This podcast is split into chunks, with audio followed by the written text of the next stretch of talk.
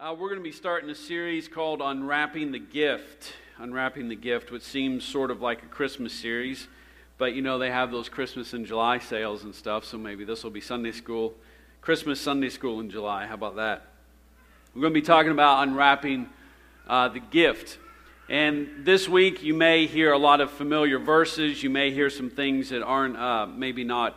If you've been in church any time, you may have heard these before, but I'm, I'm believing that the Lord uh, wants to do something in each of us uh, through this series as we look at unwrapping the gift that God has given. And we're going to start out in the passage, the verse today, uh, Acts chapter 2 and verse 38. And it says, Then Peter said unto them, Repent and be baptized, every one of you, in the name of Jesus Christ for the remission of sins, and ye shall receive the gift of the Holy Ghost. Now, this is the first time that we find the Holy Ghost mentioned as a gift.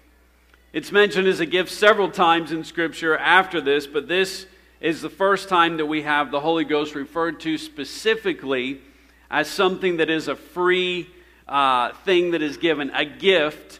And the emphasis upon this, the way that it's worded uh, in the Greek, is that the emphasis is upon the gratuitous part of its nature. That means the emphasis is on the free part, that the Holy Ghost is a free gift that is imparted to you and I. The Holy Ghost is not something that must be earned. Aren't you glad about that? The Holy Ghost is not something that can just be inherited like Packers season tickets. They have to be passed down from generation to generation. Consequently, you have to get it for yourself. The Holy Ghost is not for a certain people, it's not for a certain color, it's not for a certain economic class, it is for everyone that wants it. In fact, the only requirement to receive the Holy Ghost is repentance, which means a conscious turning away from sin, from the way that you are following, and then you have to be willing to yield yourself to the Spirit of God. Those are the only requirements. If you're willing to say, Lord, my way's not working, I want to follow your way. And if you're willing to say, Lord, I give myself to you uh, 100%, then the Holy Ghost can be yours for free. Now, I do want to emphasize at the start that I believe that this receiving the Holy Ghost is a necessary part of the new birth experience. It is necessary. We understand too that the initial evidence of receiving the Holy Ghost is speaking in other tongues. And we see this repeated throughout the book of Acts that as they were filled with the Holy Ghost, they spoke in a language that they had not learned. The uh, speaking in tongues, it says, is the evidence of the Holy Ghost. It's the evidence to the person receiving the Holy Ghost that he is doing something that they have not learned. They recognize, uh, when you were filled with the Holy Ghost, you recognize that you were speaking words that you did not know, that you were speaking a language that you had no natural earthly ability or with to do that. So it's an evidence to myself. It's also evidence to everyone around that God has done something within that person. And I think it's important for us to understand that it is necessary uh, to be filled with the Holy Ghost to complete a new birth experience, and it is necessary to demonstrate the evidence of the Holy Ghost. It's not enough for me just to feel like I've received something. There's an, there is an exhibition, if you will, of what I have received. And so this is necessary to complete the new birth experience. You can be on the path, you can have repented, you may have experienced baptism, but until you receive the Holy Ghost with the evidence of speaking in tongues, your new birth experience is not complete. Now we see that the infilling of the Holy Ghost is like nothing else that's ever happened before in the history of humankind. 1 Peter chapter 1 tells us this, receiving the end of your faith even the salvation of your souls, of which salvation the prophets have inquired and searched diligently, who prophesied of the grace that should come unto you. Peter is saying that this that we're talking about, the Holy Ghost salvation, this is what the prophets searched for. If you read the Old Testament and they're talking about things to come, this is what they were looking for. This is what they prophesied about. This is what they searched for. And now, because of the grace of God, you and I have it today. It says, searching what or what manner of time the Spirit of Christ which was in them did signify when it tested, testified beforehand the sufferings of Christ and the glory that should follow. Unto whom it was revealed that not unto themselves, but unto us they did minister the things which are now reported unto you by them that have preached the gospel unto you with the Holy Ghost sent down from heaven, which things the angels desire to look into. Now, I think it's important for us to understand uh, what is going on here. We know that Scripture tells us that when a sinner repents, or when somebody repents, what happens? All of heaven rejoices. That's why when somebody repents, it's a big deal because in heaven there's a party going on. The angels are excited. The Lord is there's there's all there's a party going on in heaven. But understand what Peter says here that when a person is filled with the Holy Ghost, what happens? While everyone rejoices in heaven when someone repents, this verse tells us that when someone gets the Holy Ghost, all of heaven becomes jealous. They desire, they look in and desire what we have because there has never been anything before like the infilling of the Holy Ghost. The angels have never seen anything like the infilling of the Holy Ghost, let alone experience anything like the infilling of the Holy Ghost. It's something that's so dynamic and it's so powerful that the angels, how many of you like to see an angel? How many of you are scared to death if you saw an angel? Because it's power and all this stuff and halos and glows and, and the foot of your bed. Nothing, eh, the foot of the bed is not a good place. When you wake up and look at the foot of the bed, something's there, that's just, it's time to go back to sleep. No.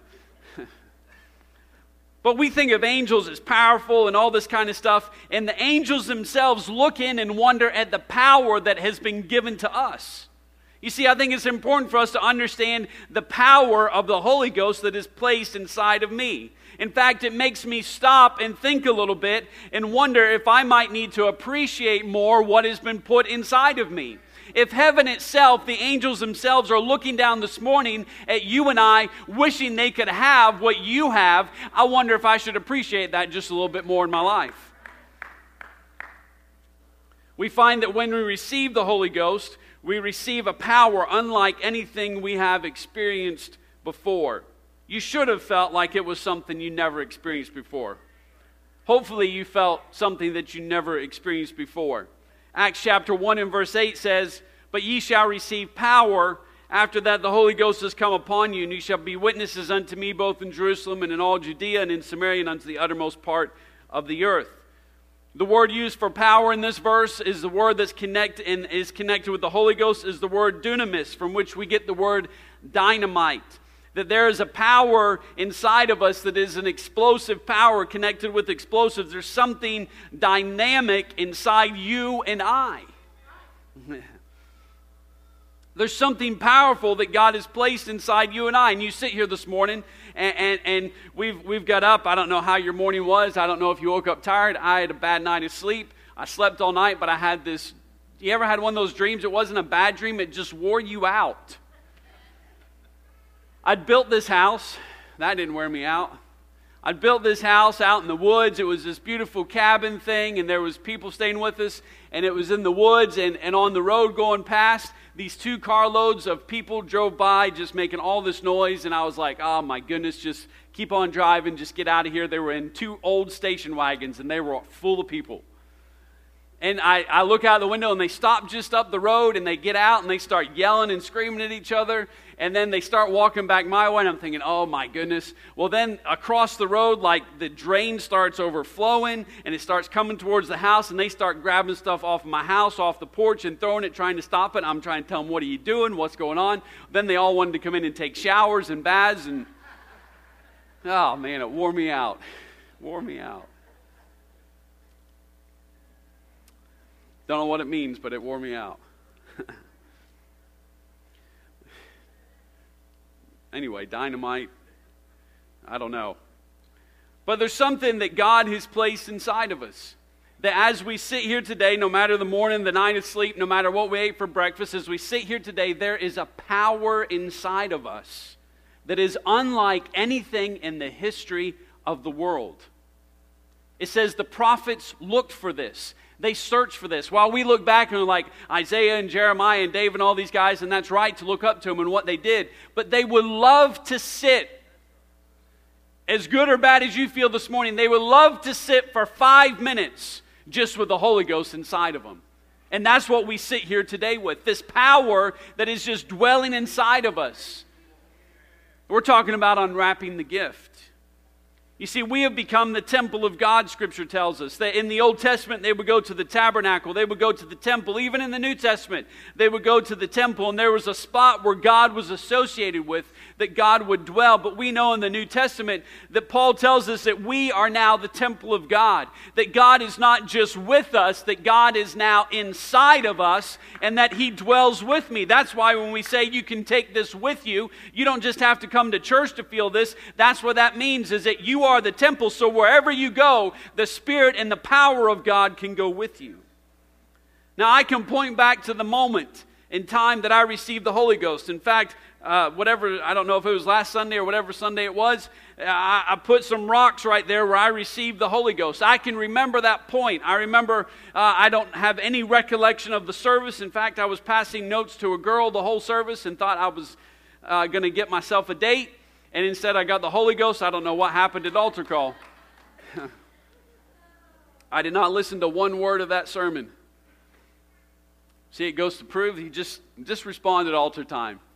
Just go for it. And the thing that took me so long to get the Holy Ghost, because, you know, this is kind of crazy. You know, you, things that you heard when you were a kid that just like were in your mind, and it was probably some offhand comment by an adult. Somewhere I'd heard, and I don't even, I don't think this is uh, true, but I'd heard somewhere that, that the devil could give you fake tongues. And man, I was freaked out by that. I was freaked out. And I, I wouldn't speak in tongues because I thought it was the devil. So I finally had to get past that, uh, that it was the devil, and it wasn't. It was actually the Holy Ghost. But I remember that moment in time. I remember receiving the Holy Ghost. I remember speaking in tongues for the first time, and that is a fixed moment in my life. That is a moment in time that I can look back to. However, while my first experience of the Holy Ghost is a moment in time that is fixed, my experience with the Holy Ghost should not be a fixed moment in time. While I can see the initial spot and say it was right there, and that is that moment, I will never receive the Holy Ghost for the first time again. That was it. My experience with the Holy Ghost should never remain a fixed moment. That means it should progress. My experience with the Holy Ghost should be an ongoing one, not a settled one. Scripture very clearly gives us the idea that we should be growing, and it gives various areas that we should be growing in. But I understand also that I should be growing in the Spirit as well. Now, I understand my love is supposed to grow, uh, my witness is supposed to grow, there's, I'm supposed to grow in grace and knowledge of the Lord. I understand there's all these areas, but I must grow in the Spirit as well. I must continue to unwrap the gift that has been placed inside of me. Now, this is important for me to understand too, is that when I received the Holy Ghost, I did not receive a portion of the Holy Ghost when I was filled. Okay? And so I, I think we kind of know that, but our brains don't quite work that way because we want more of the Holy Ghost. Give me more of you, Lord. I want more of the Holy Ghost. Well, he said, I'm in you. So, um, besides me being in you, how do I get more in you? When I received the Holy Ghost, I received the Holy Ghost. It wasn't just like a little sample. It wasn't just like a little piece and then you, you add to it. No. When I got the Holy Ghost, I received the entirety of the Holy Ghost. So it's not about me getting more of the Holy Ghost. Really, it's about the Holy Ghost getting more of me. That's the problem. But it changes my mindset when I begin to think I've got all of the Holy Ghost. I have everything inside. Now, really, it's, it's kind of uh, you know, a lot of things that we see as, as wrong or pagan, uh, the devil's a liar. He's an imitator. He takes a little bit of truth and twists it and adds to it, and then we have this lie. And while humanism is not true, it does have a kernel of truth in it. Wouldn't that be great if there was an actual kernel of truth? Um, I don't know why I thought that either. But in, it tells us, humanism tells us that to look inside of ourselves. To look inside. Well, you know what? When I have the Holy Ghost, that is actually the truth. Everything that I need is inside of me. Now, I'm not humanistic, but I understand that in the Holy Ghost, whatever I need to accomplish, whatever God has asked me, whatever circumstances throw my way, everything, if I will look inside of myself, is in there. I don't need to pray for more of it. I don't need to ask for more of it. It is already inside of me. Perhaps I just need to unwrap it a little bit more in my life.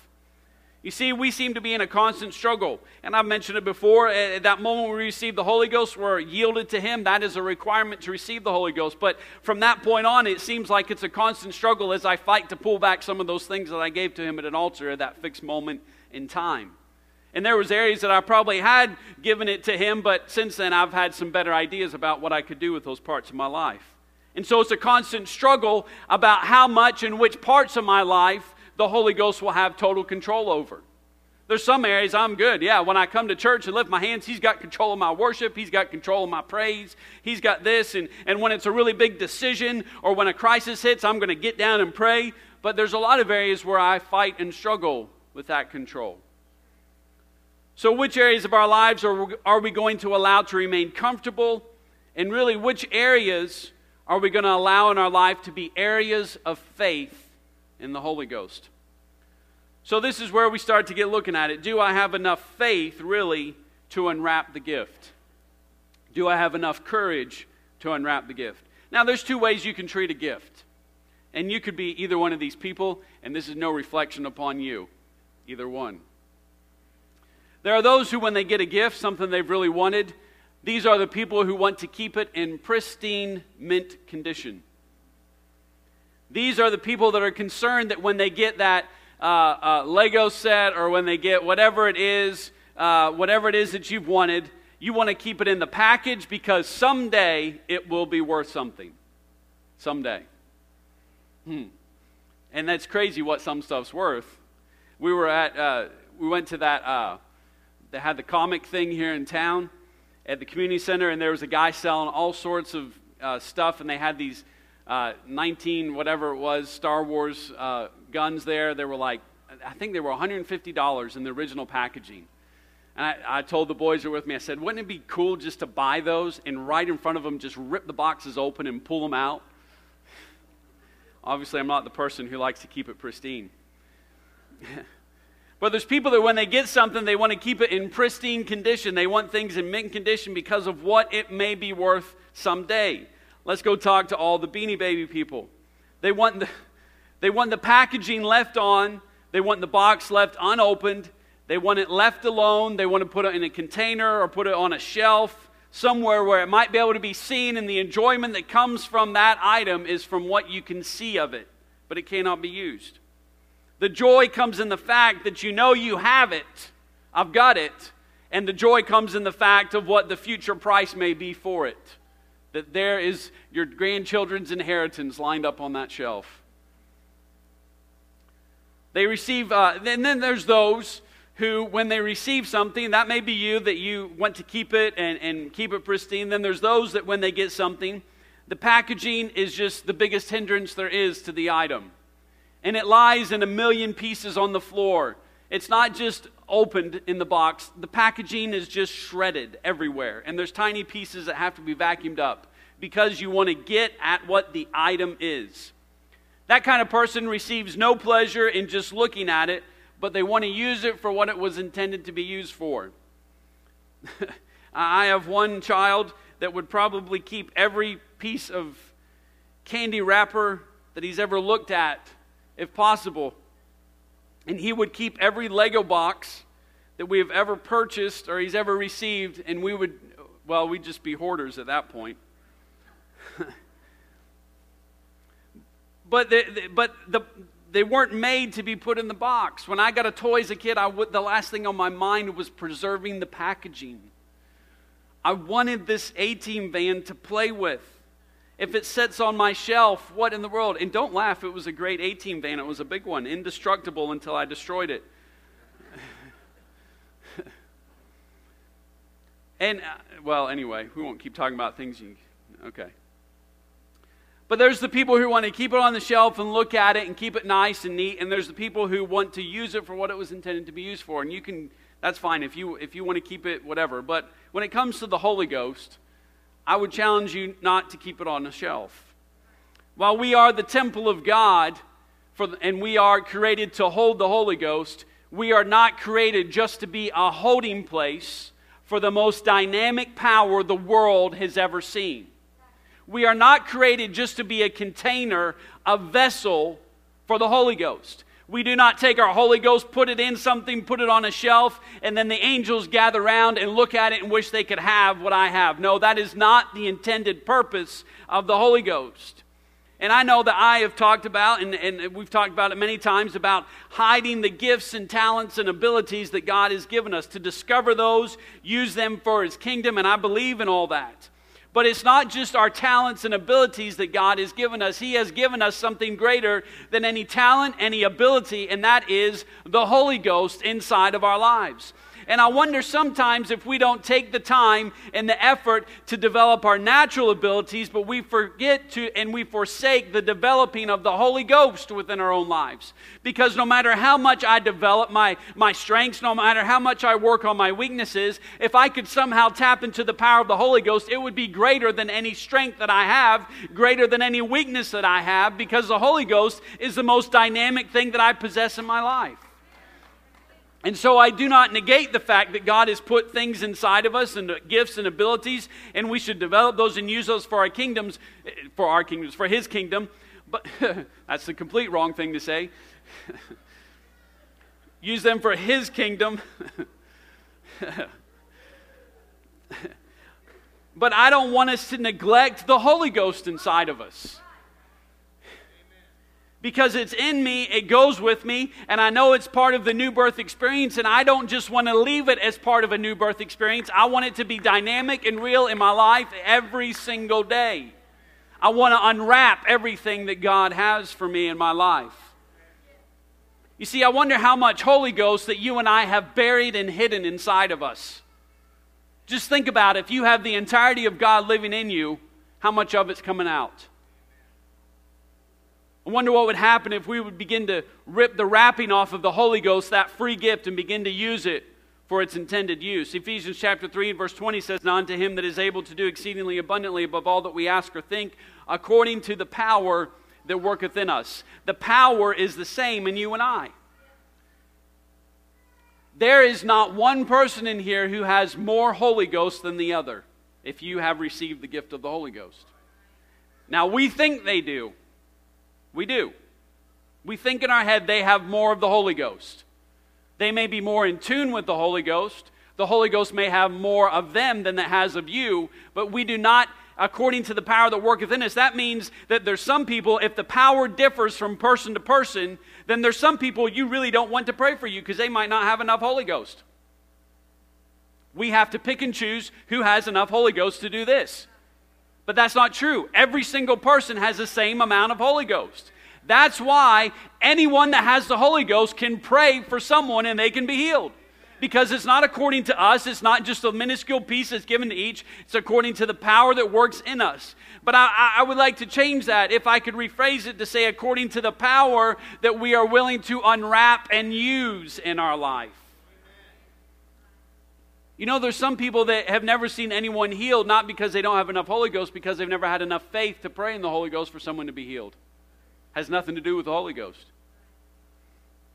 Those who want to keep the package on the Holy Ghost, or those that don't want the item to be broken or damaged because they fear it'll affect the value of the item, there's people like that with the Holy Ghost. They fail to unwrap it in their lives very often because, and here's, here's the thing, and we'll talk about this in later weeks. One of the reasons that we fail to unwrap the Holy Ghost in our lives is because we seek a guarantee of success, a promise that we won't fail.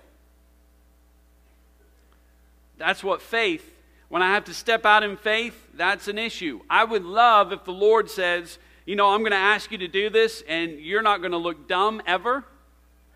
You're not going to mess up ever. Just going to be ha- it's just going to happen. That'd be great. But when I unwrap the Holy Ghost, I gain growth. Whether I fail or succeed, I gain growth. The reason we don't see growth in the Holy Ghost is because we are too afraid to fail in the Holy Ghost. If I step out in the Spirit, I want to know that I'm not going to fall flat on my face and look stupid. I mean, really? I mean, let's just talk, and we, will probably talk about the gifts of the Spirit in, in, following weeks. weeks, uh, weeks. I'm still thinking about the drain leaking there. Um, but I mean, how many of you have prayed when there's, there's something happening or there's tongues interpretation, something, and you're just praying, Lord, don't let it be me? Because you don't want to look dumb. How could you accomplish anything in your life if that was your attitude? I don't know what a nine month old thinks. It'd probably be pretty interesting. But as a nine month old begins to walk, if somehow the thought could cross their brain that, you know what, I am not going to take a step unless I know for certain I'm not going to fall. Wouldn't ever walk. Even, even with the parent there, you know, you missed them a couple times. I won't ask whether it was on purpose or not. But how would you accomplish anything if you were more scared of failing than doing what it was? You wouldn't take a step. Somehow, the fear of not doing that has to overtake the fear of failing. How about riding a bike? How many of you ever rode a bike? How many of you would learn if you knew I'm only going to ride that bike unless the only way I'm going to do it is unless I know I am not going to fall at all? About driving? The only way I'm going to drive is if I know I'm never going to get a ticket or never going to get in a wreck. How many of you that's the only reason you started driving was so no. But for some reason we're all right with that in the physical. We know that without practice, we can't do anything very good. We know that we're going to mess up, we know we're going to fail, and what we tell our kids, as long as you did your best, that's all right. I don't know, I'm not going to ask again whether you're lying or not, but you, you have to practice at it. You're, you're going to take a swing of the bat and you're not going to hit the ball every time. What do we do? That's it. Six years old, swung at the ball, missed. I'm never touching a bat again. Never. Unless I hit it over the fence every time. Well, let me ask you in the natural, all right with that. We understand that. But when it comes to spiritual things, no. No way. No way. It's got to be right. It's got to be perfect because I don't want to look foolish. You look foolish every day trying stuff. But when it comes to spiritual things, no, we can't do that. We think with spiritual things, there's no room for error. There's, that, that a mess up is the worst thing ever. It's irrevocable, irreparable. There's nothing that can be done to fix it. However, if you read the scriptures very carefully, if you read past sometimes the highlights of Sunday school, you're going to find a lot of messed up people that tried stuff and messed up a bunch. And God still used them because they had the faith to fail. They had the faith to step out and mess up. Theodore Roosevelt had a very famous quote. It goes like this It's not the critic who counts, not the man who points out how the strong man stumbles, or where the doer of deeds could have done better.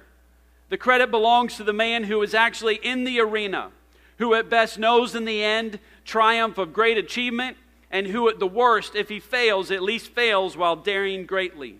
So that his place will never be with those cold, timid souls who know neither victory or defeat. We're not talking about backsliding here right now. Really, we're talking about that last line that old Theodore said.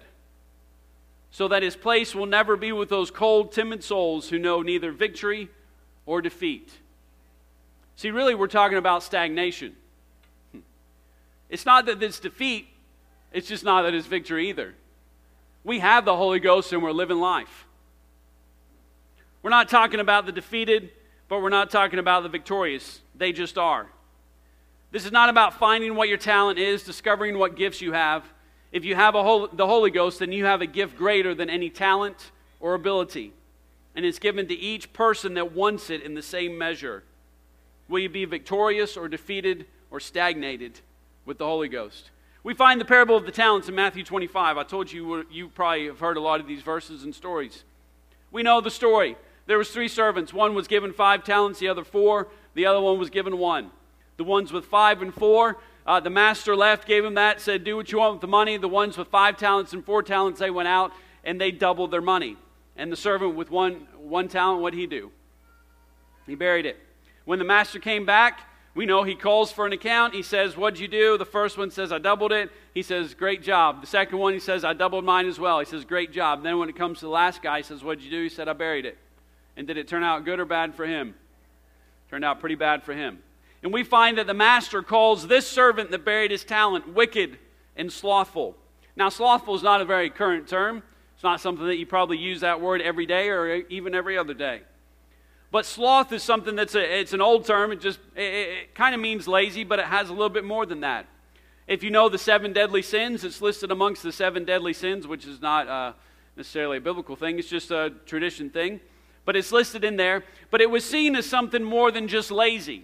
It wasn't just, well, that guy doesn't want to work, he doesn't want to do anything. It was also seen as something spiritual, that there was something spiritually slothful, a laziness about it. But it also means this sloth consists of a loss of meaning, a loss of purpose, and a loss of hope, coupled with the indifference to the welfare of others. That means they just are. They don't really have a meaning. They've all uh, kind of lost their purpose, kind of lost their hope, and they're just living life. Hmm. It's really the opposite of zeal and joy. Now, if we're honest with ourselves, perhaps the spirit of sloth has come over you and I at times where it seems like we've lost the meaning of what we're supposed to be doing.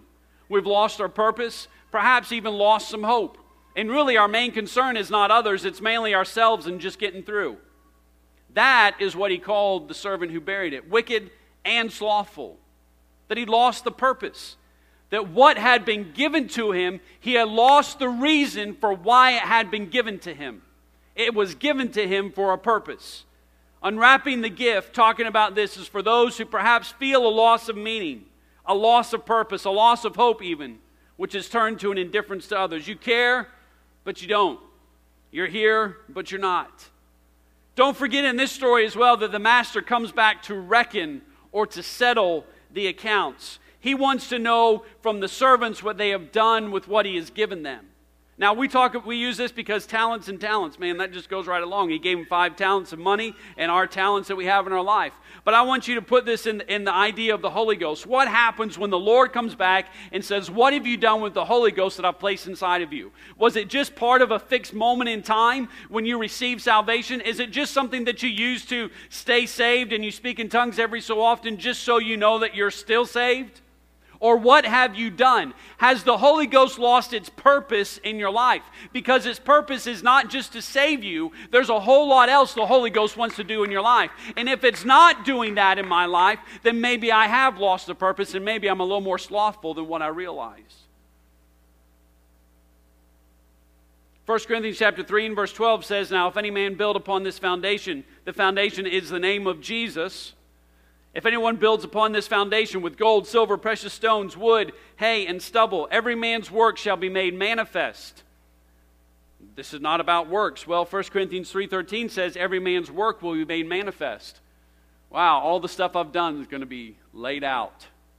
That's embarrassing. For the day shall declare it, because it shall be revealed by fire, and the fire shall try every man's work of what sort it is. So that means everyone's going to go through this fire. If any man's work abide, which he hath built thereupon, he shall receive a reward. If any man's work shall be burned, he shall suffer loss, but he himself shall be saved, yet so is by fire.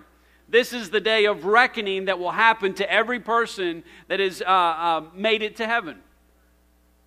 This is not the judgment seat of Christ where the sheep and the goats are separated, and if you don't make it through the fire, you're going to hell. That's not what it's talking about. It's talking that people that are saved are going to go through a fire. In fact, He's going to take all your works and throw them in the fire. And some stuff's going to get burned up, and some stuff will make it through. The last verse tells us, But He Himself shall be saved, but all of His works will be burned up. I would venture to say that part of my building, how I'm building my house, determining whether it's built of gold, silver, precious stones, or wood, hay, and stubble, part of it is how much I have grown in the Spirit of God, in the gift that He has given me. When He asked me, What have you done with what I have given you? just as He asked the three servants, What have you done? I hope He doesn't find me having maybe used some of my talents and abilities for the kingdom, but having buried the Holy Ghost that He's given me, the most important gift. The challenge would be how much of the gift have I enwrapped in my life? And I think it would be a good starting point for us here at the beginning, the very first thing that Jesus, to talk about the very first thing that Jesus described the Holy Ghost as. And we'll be talking about a number of other things, but we're going to talk about this this morning. The first way that Jesus describes the Holy Ghost is as the Comforter. John chapter 14, verse 16. says, And I will pray the Father, and he shall give you another comforter, that he may abide with you forever. Even the Spirit of truth, whom the world cannot receive, because it seeth him not, neither knoweth him. But ye know him, for he dwelleth with you, and shall be in you. Now that's very important for us to see there, because that verse tells us that the same guy who dwelt, was dwelling with them, Jesus, is going to dwell in you. The same. It can't be the same if it's different. Now that that's deep right there. Let me just say it can't be the same if it's Jesus, the one person in the Godhead, and then the Holy Ghost, the third person in the Godhead's in you. It's the same. Notice that? It's the same. He says, I will not leave you comfortless, I will come to you. We find this promise given by Jesus to his disciples, and we know the fulfillment of this promise coming, of this comforter, was Acts chapter 2, and we read some of that earlier. He was leaving, but there would come comfort in a different manner than the physical man who was standing beside them right now. That word another tells us, though, that it would be of the same level of comfort. Another comforter. Just like me, there's going to be something inside of you. Despite the fact that there would be no physical presence of Jesus right there, the comforter that he was sending would be just as close as if Jesus was standing right there. Now, you and I would much prefer the physical, right?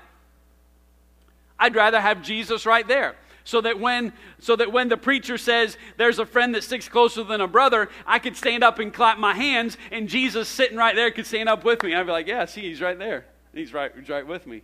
See, I'm going over here. He's still right here. He sticks with me. I like that. But that's not how it works. But he says, I'm sending you a comforter, and it's going to be just the same as if I was right there. So in my mind, I've got to, I've got to uh, reconcile that in my mind. That although my physical nature would like to have a physical Jesus standing right next to me, we'd have to double the seating if everyone had their own little Jesus. but instead of that, he's put something inside of you that is just the same. It's no less power than Christ walking on this earth. There's no less power. And so I don't want you to doubt for a minute that the same power that was present in the physical form of Jesus is now present inside of you. That means that anything Jesus did, any power that he demonstrated in his life, is inside of you. Uh, scripture clearly tells us the same power that raised Jesus from the dead now lives inside of you. And I wonder that I can't make it. I wonder that things are too tough. I wonder why God won't do anything with me. Perhaps it's not God. Perhaps I just need to unwrap what he has put inside of me because it's all inside of me. So, how does the Holy Ghost comfort me? I'm going to look at three areas, and this is not the only three areas, but these are the three that, that you didn't decide, but I decided we would look at today. Two of them are found in the Old Testament. Ecclesiastes chapter 4, verses 1 and 2. So I returned and considered all the oppressions that are done under the sun. And behold, the tears of such as were oppressed, and they had no comforter. And on the side of their oppressors there was power, but they had no comforter. Wherefore I praise the dead, which were already dead more than the living which are yet alive. And in the next verse, he says, In fact, I'm going to praise those who aren't even born yet that have not even experienced life above both of these. In chapter 3, chapter 3 starts with there's a time for everything, a time and a season for everything. There's a time to build, there's a time to tear down, there's a time to live, there's a time to die, there's a time for everything. And it has this idea that there's seasons revolving, that although you may be in this moment, it will change and something else will happen. And although that things may seem to be bad right now, there's a time for life. There's a time for death. There's a time for all of these things. And then Ecclesiastes chapter 4 starts, so I returned and considered. So he's been thinking about all of this stuff. And he comes back. He says there's a time for everything. And really, what he'd been trying to do in chapter 3 is he'd been trying to find comfort in the fact that there was wicked people and things didn't seem to be happening bad to them. And he was comforting himself with saying, There's a time for everything. Really, in your and I vernacular, there's coming a day. They're going to get it. That's the only way you deal with some people. oh, I know one day they're going to get what's coming to them. Vengeance is mine, saith the Lord, but boy, I'm going to enjoy it. And so that's what he was doing in chapter 3. He's saying there's a time for everything. And he's seeing all the bad stuff happening, but then in, in chapter 4 he says, But I returned, and then, and then I looked around me. That's what he's thinking. Then he saw everything around him and he sees that there was oppressed people. And says they had no comfort. There was people that were having rough, rough time. They were under the thumb of someone else. They were poor. They couldn't get things together, and they had no comfort. It didn't seem like their time was coming. And then he looked and he saw all the people who had the money, all the people who were oppressing, all the wicked, and he said, You know what? I see something there too. They got no comfort either. He looks at the oppressed and he looks at the oppressor, and he comes to the same conclusion. They both lack a comforter. He was trying to, he was trying to comfort himself with one day they're going to get it. One day it's all going to flip. One day I'm not going to be poor, I'm going to be rich. One day I'm going to get it all together. One day I'm going to have this. One day they won't have that. One day they'll die and leave me their boat. No.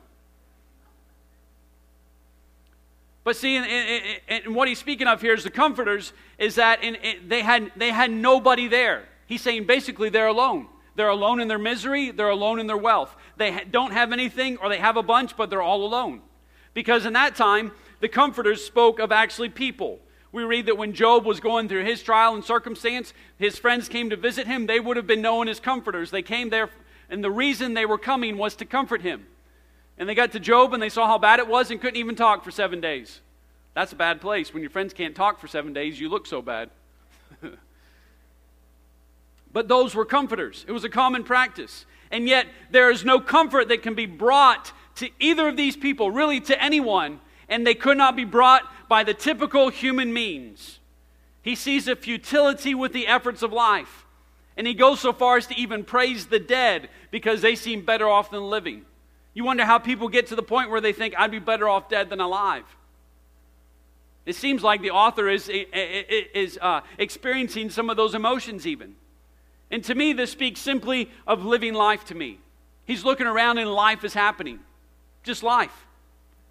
And there seems to be no comfort in life. There seems to be a randomness to life that bad people have good stuff happen to them and good people have bad stuff happening to them and there's no human thing that can comfort there's nothing that can that can pull people out of what they're experiencing John chapter 10 and verse 10 says, The thief cometh not but for to steal and to kill and to destroy. I am come that they might have life and that they might have it more abundantly. Now, there's several ways that this verse can be taken, but I believe that Jesus came to affect our life right now on earth. I believe life more abundant speaks of an eternity, of, uh, uh, of something that will last forever, but He came to bring us life right now in our circumstance. When we say life, though, we think of prosperity or at least having a taste of the good life somehow but I do not have the Holy Ghost so that it can bring me riches. I do not have the Holy Ghost so I can be wealthy. I do not have the Holy Ghost believing that when I get it, I will now prosper in all things material. But it awakens something spiritual within me. That something that humans cannot bring me comfort with is what the author is saying. There was no human comfort that could lift them up, that could comfort them in their time of need. But when I receive the Holy Ghost, there's a comfort beyond anything human that can come to me in the middle of my life when I begin to look around and life simply seems to begin to overtake me. I got to get up and go to work today. I got to, I, I, I, wish I could quit, but I can't because I've got to have money. I've got to have insurance. I got to work till this age. I've got to do this. And then when I got home, I've got to take care of the grass and this is broke. And then those people in the, in the, in the uh, uh, station wagons are driving by my house and wanting to take stuff off my porch and fix my sewage for me. All that stuff's going on. And you know what happens? All of a sudden, the Holy Ghost seems far. Really. In the middle of life, when Kevin's at the DMV and there's all those people lined up and they're all yelling and screaming, I, am not going to speak for Kevin, but the Holy Ghost gets pushed a little bit back from our mind. And the drudgery, the, the, the, the, nine to five, the every day of life begins to have its toll on us. And it doesn't matter if we go home and put our feet up and read the paper or whatever it is that we find to relax, it doesn't seem to work. There is no comforter. But let me tell you, there is a comforter if you have the Holy Ghost. That I can find a place in the middle of everything going on, in the middle of hectic life, in the middle of the ups and downs of life, no matter what time is going on, that in my present, it's not just a hope of heaven, but in my present, the Holy Ghost can be a comfort to me. When I look at the book of Acts, that's how I see the early church could survive in the conditions they did. When the times did not seem to change, they just got from worse to worse. But they had what the psalmist wrote about in Psalms 46. It says, God is my refuge and strength, a very present help in time of trouble. Sometimes in the middle of my trouble is the moment when life is just crowding me out. I just need the Holy Ghost to comfort me. And you have that within you to do that in your life. It's there whenever I want it in my life. I have a comfort today. I have a comforter in my life. You may not see all the times that you want in your life. As you get older, those times you're like, man, I thought I'd be here, but I'm still here. You may not see all the times that you want in your life, but let me remind you this morning that through every time, no matter if it turns or it doesn't, you still have a comforter in your life. Lamentations lets us see another way the Holy Ghost can comfort. Lamentations 1, verses 8 and 9. It says, Jerusalem hath grievously sinned. Therefore she has removed all the honor of her, despised her, because they have seen her nakedness. Yea, she sigheth and turneth backward. Her filthiness is in her skirts. She remembereth not her last end. Therefore she came down wonderfully. She had no comforter. O Lord, behold my affliction, for the enemy hath magnified himself. We see in these verses these reference the downfall of Jerusalem. And in this, we see the prophet speaking. There's a regret that's mentioned, looking back to what it used to be. There's a shame that's talked about, and there's a guilt that is flooded over the people. That Jerusalem is not lifted up, Jerusalem is not the jewel that it once was, but there's regret, there's shame, and there's guilt that's flooded in. And let me remind you that it was all their own fault. The reason that Jerusalem, the reason that the people were in the situation they were, hanging their harps and not being able to sing the songs of Zion and weeping and crying, it was all their own fault. The prophets had warned for years if you don't turn, this is what's going to happen. And they had refused to hear the voice of God. So they are not in this by just chance circumstance. This is not just life having its way. This is them choosing to do things wrong. But in these verses, we read that there is no comforter that can be found in these times. The shame is too great, the guilt is too great, the regret is too great. There is no comfort for those. Many times, this word that is used for comfort that we find in this passage here is also translated as repentance in the Old Testament. And I want to challenge you, although it may seem difficult at the time, in the moment, when things seem like that, when you feel like you're in the moment of the most shame, the most guilt, the most regret, it may seem difficult to begin to talk about it, but let me say there's no comfort like that of repentance. There's no comfort like repentance. I know sometimes it's difficult to begin to speak even to God in those private moments of what is going on in your life, but there is no comfort like the comfort of repentance. And I want to challenge you today that you can have comfort in the middle of your sin through repentance you can have comfort in your life when you begin to repent, that you can receive comfort from the regret, the guilt, and the shame in your life as you begin to turn towards God. You see, when I receive the Holy Ghost, I need to understand that I speak in tongues, which shows an ultimate control over the Spirit in my life. But I need to make sure that I'm letting the Holy Ghost into those secret places of my life, into those areas of my life that keep a hold of regret, that keep a hold of shame. That although I feel and know, I know because Scripture tells me that I am forgiven and my sins are cast, yet inside the secret places, I'm still ashamed. I still regret things. I'm still guilty about things. And none of those come from the Holy Ghost. Those are things that hold me back. And sometimes because it gets uncomfortable, I close close them off from the Holy Ghost. But I need to let the Holy Ghost comfort me over my mistakes. I need to let the Holy Ghost comfort me over the faults and failings in my life. You see, the Holy Ghost doesn't excuse my mistakes. It doesn't even fix sometimes the consequences. But I will challenge you to let the Lord do that. Let the Holy Ghost do it in your life because it can comfort you and it can allow you to move past what has already been forgiven by the Lord. It just hasn't been forgiven in myself. You see, the Holy Ghost can comfort the consequences that come when I sin. It can comfort the circumstances that arise. It can comfort the feelings that come when I mess up. And there's people that sit here today, and while you may have the Holy Ghost in your life, and while you may have experienced a new birth, and while you may know in your mind that your sins are forgiven, your life is not hampered because you're not trying to get close to God. Your life is not hampered because you don't have enough of God. Your life is hampered because your shame and regret and guilt are keeping you from getting any closer. You need to let the Holy Ghost comfort you in those areas. And the last thing I want to look at is how the Holy about how the Holy Ghost can comfort us is found in Ephesians. Ephesians chapter 1 verse 11, in whom also we have obtained an inheritance, being predestinated according to the purpose of him who worketh all things after the counsel of his own will, that we should be to the praise of his glory who first trusted in Christ, in whom ye also trusted.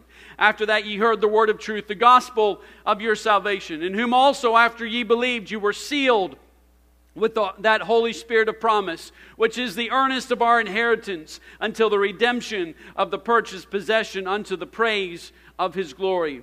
Paul tells us, it tells the Thessalonians these words in 1 Thessalonians 4 Wherefore comfort one another with these words. You see, the last thing the Spirit does is it comforts me by reminding me of where I am going in my life. You see, when there's nobody around, it says, comfort one another with these words, but what if there's nobody around? What if it's just you in the middle of the situation? What if it's you in the hospital room and there's nobody else there? What if it's you that receives the phone call and no one's there? There's no message to cheer you up, there's no person to encourage you. What happens on the day when it starts bad and it just gets worse? You know what I need? I need a comfort in my life. And the comfort that I can have is that there is an inheritance waiting for me that there's an, uh, an inheritance that's reserved for me that has my name upon it. And the way that I'm reminded about where I'm going is because I have the Holy Ghost inside of me. It tells me that the Holy Ghost is the seal of a promise. That when I receive the Holy Ghost, that's God's word saying, you know what, keep walking in my ways, and I've got something greater for you. I've got something in store for you in, me, in your life. You see, it can cause something to stir within me as I begin to think about heaven, even in the darkest of times, even when life seems to get me down, even when circumstances turn against me, something can begin to stir within me. It's the Spirit saying, you know what? I know things are bad, but listen, there's something greater that I have in store for you. In the middle of a world gone crazy, there's something greater in store for you. In the middle of trouble and persecution, there's something greater in store for you. In the middle of my distress and heartache, the Holy Ghost can give me comfort because of my final destination. So, wherever I am, I can begin to pray in the Spirit. And I begin to find comfort as I remember that I'm sealed with the Holy Ghost. That what I have inside of me is just a down payment of all that is waiting for me in heaven.